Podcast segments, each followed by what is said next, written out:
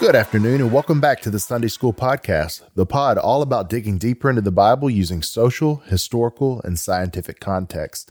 I'm Sean Parker, and today we're going to talk about why Jesus came when he did. Galatians 4 4 through 5 says, But when the fullness of time had come, God sent forth his Son, born of woman, born under the law, to redeem those who were under the law, so that we might receive adoption as sons. Bible doesn't go into much more detail than that. It just says that Jesus came at the fullness of time. But as we examine history, I believe we will see many reasons why God's timing is always perfect.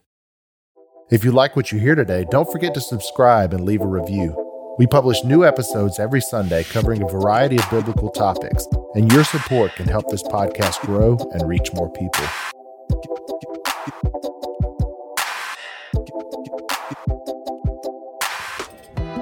Have you ever wondered why Jesus was born when he was?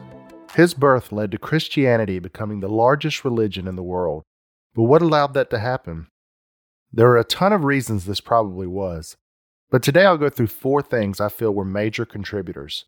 And these historical conditions acted as a catalyst to propel Christianity and the gospel forward into all the world. But first, we need to move the clock back to 336 BC, when Alexander the Great is crowned king of Macedonia at 20 years old, he would go on arguably the greatest military campaign of all time, conquering the known world, and he was never defeated in any major battle.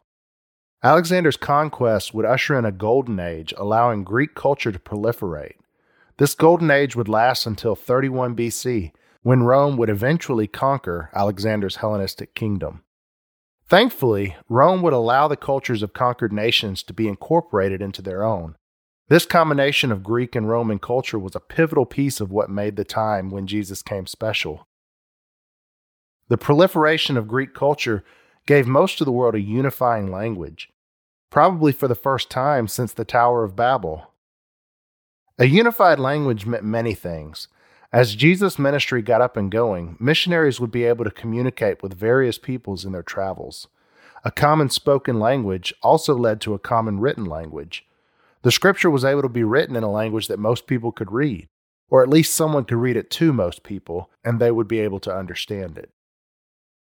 It should be obvious the reasons a common language would benefit Jesus and the apostles in spreading the gospel. Something a little less obvious would be how Roman citizenship could impact that. Citizenship carried many rights and protections. We see Paul use his citizenship to his advantage in at least three separate occasions. In Acts 16, verses 37 through 39, it says, But Paul said to them, They have beaten us publicly, uncondemned, men who are Roman citizens, and have thrown us into prison.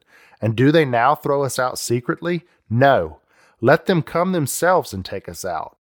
The police reported these words to the magistrates, and they were afraid when they heard that they were Roman citizens. So they came and apologized to them, and they took them out and asked them to leave the city.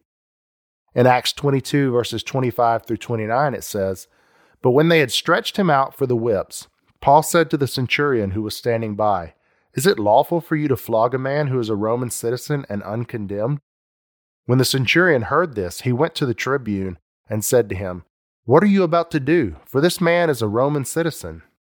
So the tribune came and said to him, Tell me, are you a Roman citizen? And he said, Yes. The tribune answered, I bought this citizenship for a large sum. Paul said, But I am a citizen by birth. So those who were about to examine him withdrew from him immediately, and the tribune also was afraid, for he realized that Paul was a Roman citizen and that he had bound him. And then in Acts 25, verses 7 through 12, when he had arrived, the Jews who had come down from Jerusalem stood around him, bringing many and serious charges against him that they could not prove. Paul argued in his defense Neither against the law of the Jews, nor against the temple, nor against Caesar have I committed any offense. But Festus, wishing to do the Jews a favor, said to Paul, Do you wish to go up to Jerusalem and there be tried on these charges before me? But Paul said, I am standing before Caesar's tribunal, where I ought to be tried. To the Jews I have done no wrong, as you yourself know very well. If then I am a wrongdoer and have committed anything for which I deserve to die, I do not seek to escape death. But if there is nothing to their charges against me, no one can give me up to them. I appeal to Caesar. Then Festus, when he had conferred with his council, answered, To Caesar you have appealed, to Caesar you shall go.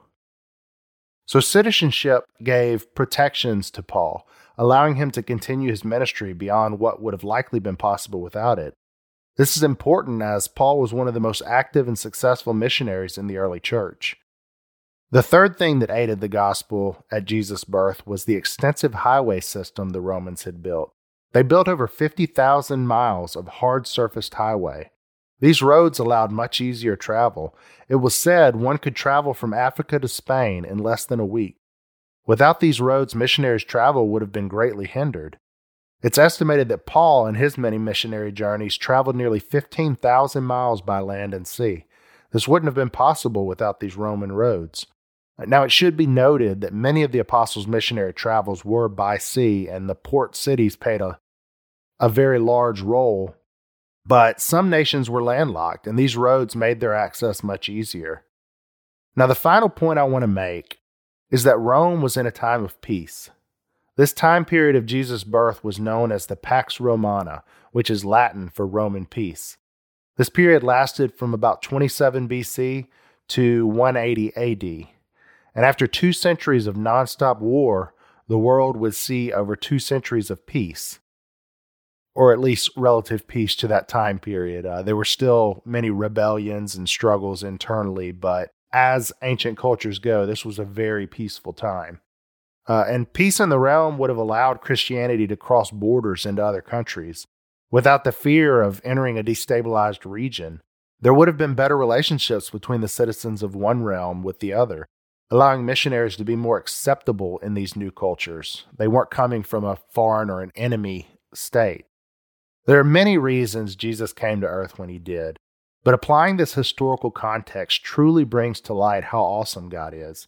He showed his power when he sent his son to earth, so that the gospel could conquer one of the most powerful empires of all time. I think it's important that we take a moment and reflect on God's timing. When you look at how perfectly everything is lined up throughout the history of the Bible, we should recognize God's timing is also at work in our own lives. The perfection of God's timing wouldn't have been self evident back then, but now that we have perspective, we can look back and see it more clearly.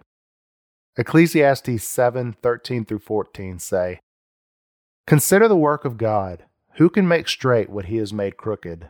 In the day of prosperity, be joyful, and in the day of adversity, consider. God has made the one as well as the other, so that man may not find out anything that will be after him. So, when things in our life get difficult, it's easy to get frustrated with God while waiting on an answer. Just know that future perspective will show you that God's timing is always perfect.